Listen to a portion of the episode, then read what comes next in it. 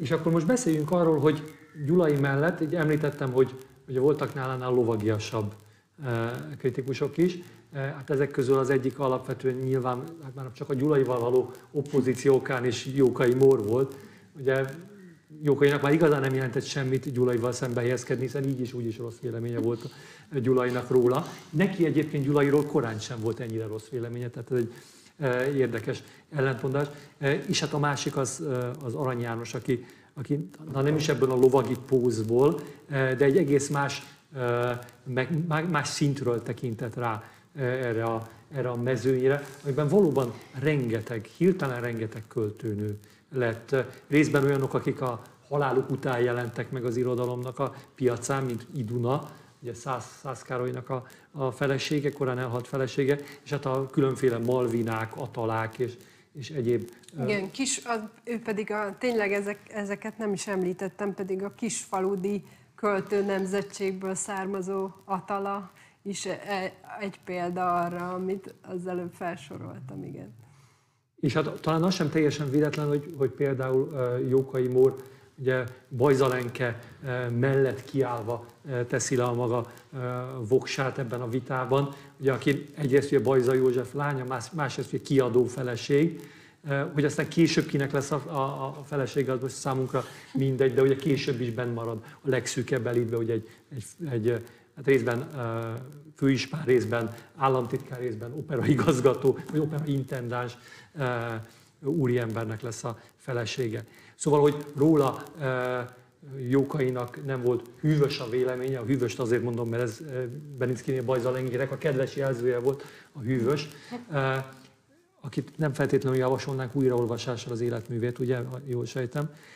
Egyébként most, hogy így Benickinél Bajzalenkénél járunk, ő, ő nagyon érdekes, mert ő testesíti meg. Kicsit később, csak igazából ő akkor lett igazán aktív regényíró, amikor már túl lendülünk ezeken az általunk tárgyalt éveken, de ő te, teljes, tehát ő példázza azt a fajta női irodalmat, ami, nek a, ami sokakat ingerelt vagy idegesített, és például pont ezzel kapcsolatban akartam megemlíteni, hogy a Gyulai cikkével majdnem egy időben, 1856-ban keletkezett egy írás az angol irodalomban, ami az angol irodalomnak egy hasonló mérföldköve, mint számunkra a gyulai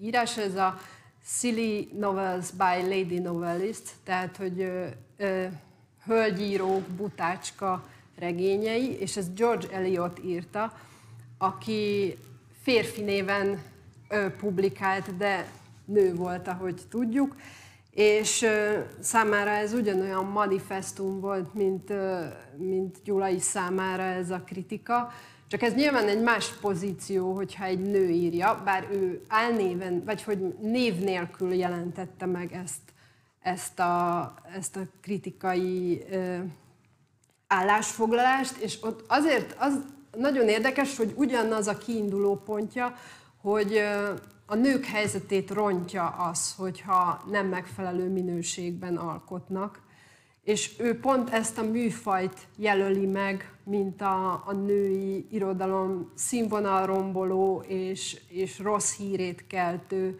ö, ö, zsánert, amit aztán a Benickiné Bajza Lenke ö, fejleszt nagyon magas szintre, hogy úgy mondjam, mert ö, olyan tekintetben, hogy ő, ő egy ilyen bestseller királynő lesz aztán a, a, a 19. század utolsó harmadában, és, és jókait is túlszárnyalva jelenteti meg hatalmas példányban ezeket a szerelmes regényeit. Ezt úgy nevezi egyébként George Eliot, hogy Silver Fork novels, ami azt jelenti, ez, ez, ez abszolút leírja azt a, azt a műfajt, amit a Benicki Bajzelenke képvisel, ez, hogy a gazdagok világát mutatja meg, és ezen egyébként gúnyolódtak is a Benickiné Bajzelenke háta mögött, hogy ő mit tudna, mit tud a grófok világáról végül is, ő egyszerűen csak egy kis bajzalenke, de minden esetre ezt, ezeket falták, ezeket a regényeket a korabeli olvasók.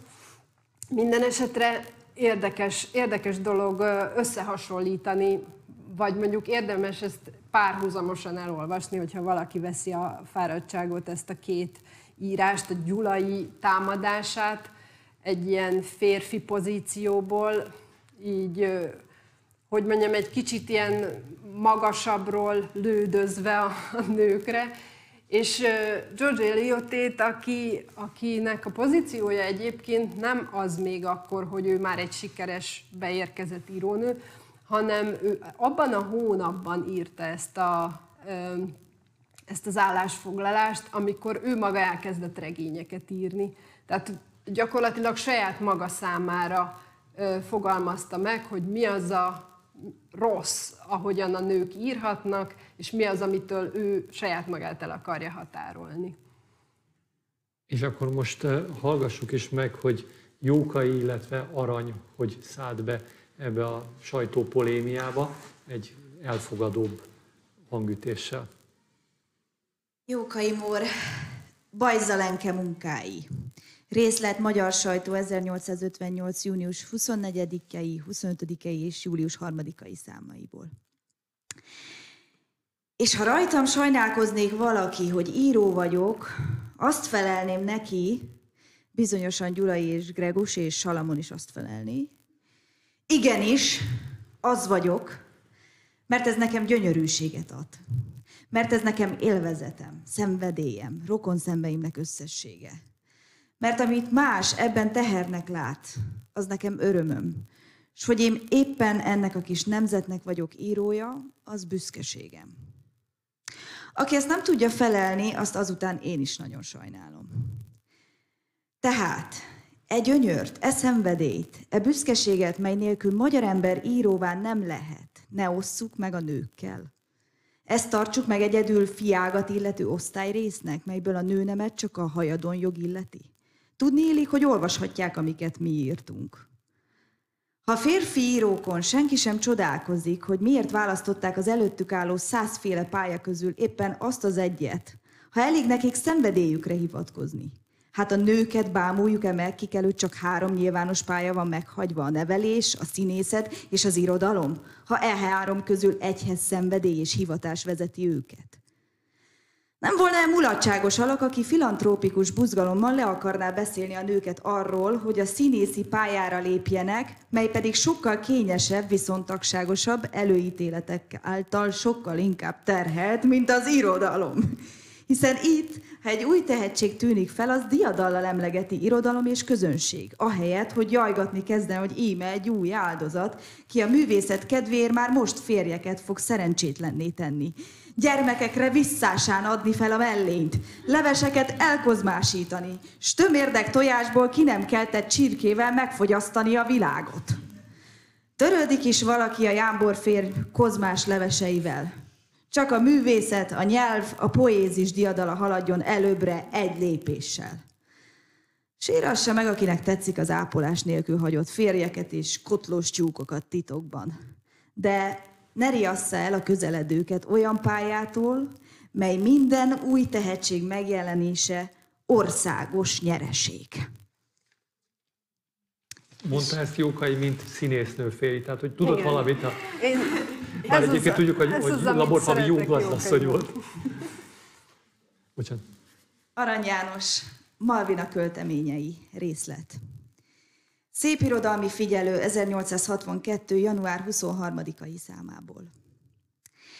És most önhöz egy szót, szerkesztő. Nem tudom, mi véleménnyel van a nőíróság felől. Részemről azt látom, hogy mióta a tárgyban Gyulai felszólalt, verselőink száma ez oldalon legalábbis meghúszszorozódott. Az első Malvinétól, Dukai Takács Judit, a forradalomig alig tudunk említeni egy-két nevet. A forradalom után is szintén könnyű számba venni a feltünedező jelenségeket. Hanem a ma famózus cikk óta félelmesen növekszik az arány, és idestova alig lesz olvasónő, ki egyszer mind írónő ne akarjon lenni. Hogy visszahatása ez? A kimondott szó, mely az emberiség szebb, de gyöngébb felénél kétségbe vonja a legfensőbb teremtői képességet. Ez szó hatása idézte volna elő az ellenhatást, mely irodalmunkban vívni látszik a nő jogaiért. Vagy csak a pálya könnyűsége, a kecsegtető alkalom, a sükerre vonatkozó, mutatkozó kilátás, az újjal érthető dicsőség szomja. Vagy a világi, közönséges hiúság okozta, hogy amazonaink tömör falangzban nyomulnak előre elfoglalni a tért, mire tekintve az ellentábor gyönge volt, tehát nem nagy erőfeszítést látszott szükségesnek. Én a másodikat gondolom inkább. Önt vádolom szerkesztő, és kollégáit. Önök csupa udvariságból kegyetlenek a hölgyek iránt. Azt talán még megteszik, hogy egy savanyú képű sühedernek, ki önökhöz versel belátogat, megmondják, hogy költeménye nem válik a többi közé, nem üti meg a mértéket. De ha egy kedves nagysám, illadús, rózsaszín papírját szerencsések kapni, rajta a múlt heti rébusz megfejtését, vagy egy a boldog emlékű, hasznos mulatságokból parfümmel újra szerkesztett talányt, vagy egy dalt, mi ezeknél semmivel sem jobb, akkor önök Gipszmacskai könnyűséggel és meggondolással szórják bókjaikat, nem győzvén örülni, hogy a 99. múzsához önök voltak szerencsések még egy századikat fölfedezni.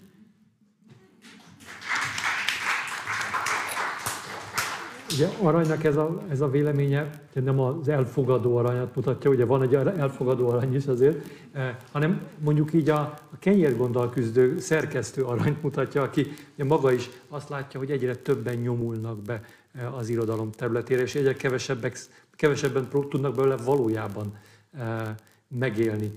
De ez jól lefesti számunkra azt a képletet, hogy az 1850-es, 60-as években eh, az irodalomnak a és a sajtónak a piaca, és a művelőknek a száma nagyban megnőtt, és ebben a nők egészen-egészen jelentékenyen vannak jelen, olyannyira, hogy most tulajdonképpen rá is térünk a beszélgetésnek az utolsó eh, etapjára, és ez Kánya Emília eh, személyek köré eh, rendeződhet, hogy ugye az 1860-as évek elén ott találjuk már a nőt a szerkesztő tisztében, vagyis így már nem ő az, aki jelentkezik a szövegével, hanem ő az, aki rendelő, a, ő a, mondjuk így a, ő a kapuőr az irodalom piacán. De ez egy hatalmas változás, az, akár az 1840-es, akár az 1850-es évekhez képest. Igen, hatalmas változás, de ugyanakkor érdemes ezért kritikusan viszonyulni ehhez az aranyszöveghez. Engem, Mert névtelenül jelentette meg. Egyrészt, másrészt pedig azért is, hogy valóban komolyan kell -e venni azt, hogy azt mondja, hogy mióta Gyulai 1858-ban publikált, ezt az ominózus szöveget, azóta ilyen hatalmasan növekszik a, a nőírók száma, hogy meghúszszorozódott. Ez engem nagyon érdekelt, amikor először találkoztam vele, és hát nincsenek statisztikák erre vonatkozóan, hogy tényleg alá lehet támasztani ezt a jelenséget, de én akkor megnéztem néhány folyóiratot, és nem. Tehát, hogy ez egy szubjektív érzékelés arany részéről, nem egy ilyen egyenes vonalú emelkedés, hanem nagyon ingadozó volt. Például 1860-ban a Nővilág című folyó, folyóiratban, amit Vajda János szerkesztett, a verset publikáló nők száma 26% volt, aztán két évvel később 21, tehát hogy nem, nem kell teljesen komolyan venni mindent, amit itt érzékelt, de az viszont figyelemre méltó, hogy ő, hogy ő ezt miért érzékeli így, tehát hogy nyilván ez is árulkodó. És az, hogy igen, ez a változás, hogy innentől kezdve már nők is vannak szerkesztői pozícióban, ez azért is fontos, mert komoly hatást gyakorolt a, a női szerzők publikációs listájára is, hiszen nagyon sokszor ők szerkesztettek olyan sajtókiadványokat, amiben megjelenhettek. Például Szendre Júlia nagyon sok versét nem folyóiratban publikálta, hanem például olyan típusú sajtókiadványokban, mint a Gombos tűnaptár, aminek az volt a koncepciója, hogy nem csak szép irodalom volt benne, hanem egy csomó ilyen praktikus információ hajápolásról, bőrápolásról, gyereknevelésről, tehát egy ilyen hibrid és kifejezetten női célközönségnek szánt kiadvány volt, és az, az ilyeneket nagyon sokszor nők szerkesztették innentől már. Kánya Emília.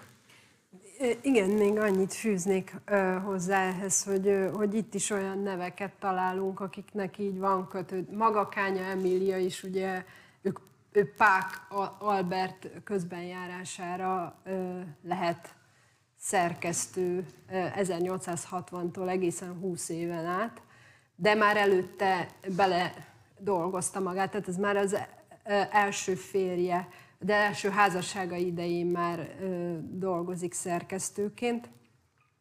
És még másik szerkesztőt a, megemlíthetünk, aki szintén kötődik a férje révén, Vahot Sándorné, Csapó Mária, aki ebben az időben szerkesztő volt, akkor Benicki Irma, és, és aztán van Ezután következik egy olyan páros, akiket viszont ilyen self-made, self-made womeneknek bizonyos értelemben, mert nincsen semmiféle férj vagy apa, aki az irodalomhoz kötődik, ez a Vol nővérek, a Vol Janka és Stefánia. És olyan érdekes ilyenkor mindig megfigyelni, hogy pont a Kánya Emília az emlékezésében emlegeti, hogy hogy milyen kicsi ez a világ, hogy amikor ő nagy lány volt, akkor az ölébe fogta a kicsi voljankát, és hogy az milyen eleven kislány volt. Tehát, hogy ezek egy társaságba járnak ezek az emberek, tehát ez mindig érdemes hangsúlyozni, hogy ez mindenki mindenkit ismer, és, és ez, ez egy kis közegen belül történik ez az egész. És hát Kanya Emiliát megemlíteni azért is nagyon fontos, mert ugye Gyulai Pál továbbra se bírt magával, úgy folytatódhat ez a történet. Ugyanis 1858-as fellépése után úgy gondolta, hogy ezt szép irodalomban is megfogalmazza, ezt 1863-ban, ugye, akkor jelenteti meg a, a Nők a tükör előtt című művét, és ott megint elkezdi, elkezdi a, a, hogy mondjam, tehát azért ezt nevezhetjük egy ilyen agresszív tevékenységnek, amikor már valaki más, másodszorra tér ugyanoda visszarugdalni az ajtót. És amit különösen, tehát ebben több, több női, egy álomban megjelenő női figurák kat láthatunk ebben a novellában, és megjelenik benne egy írónő is. Ezek a, ezek a nők egy tükör előtt adják elő a legbensőbb gondolataikat, és ezt hallja meg az álomban az a narrátor, és nagyon csúnyán gúnyolódik itt a, egy bizonyos, valószínűleg a Kánya Emíliára gondolva, azzal a nővel, aki aki saját, hogy mondjam, kiválóságában élvezkedve beszél arról, hogy hova is adja ő majd az írásait, ki, ki, ki könyörög az írásaiért, ki nem, és hogy ő egyébként is milyen kiváló, és közben nyilván azt is érezteti velünk Gyulai, hogy ez egy, egy hiú, felületes butácska valaki, aki ezt a, ezt a belső monológot előadja. Egyébként Árpádiának hívják.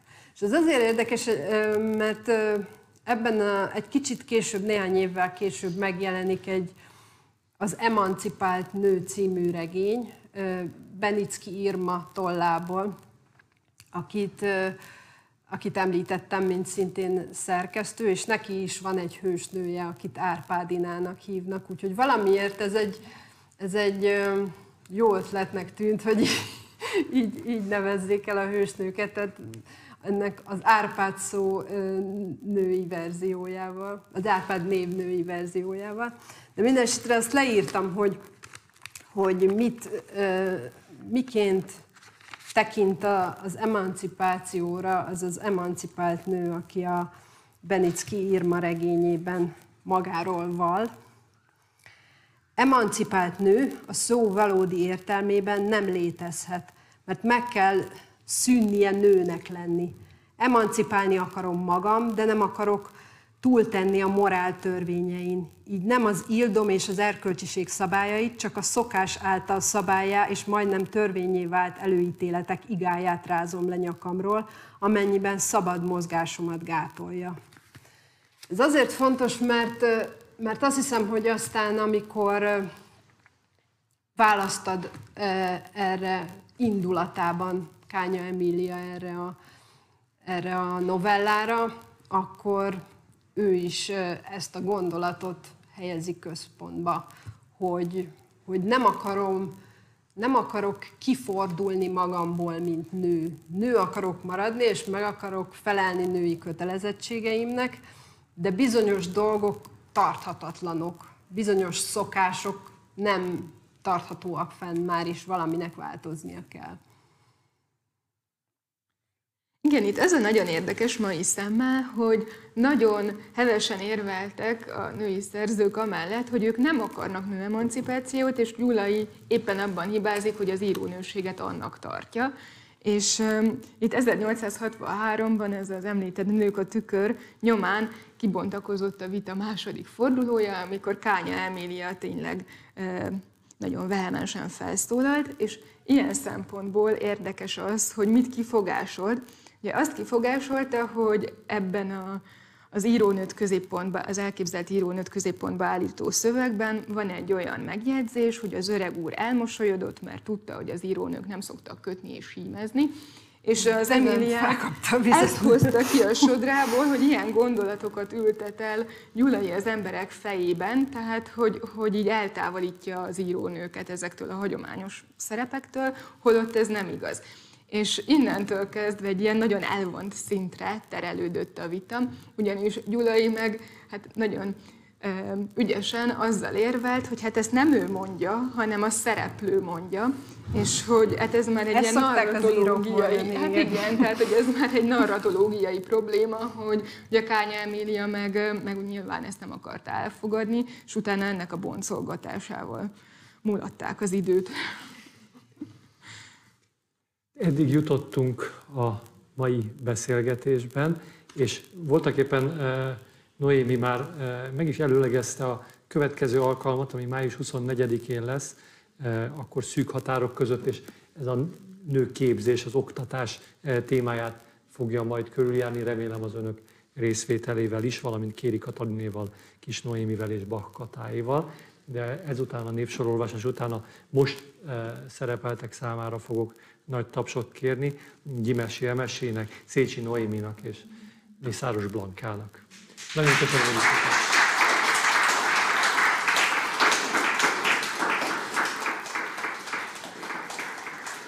További kellemes estét kívánok Önöknek, és kérem, hogy kövessék nyomon ezt a sorozatot a következő alkalmak során is. Viszontlátásra!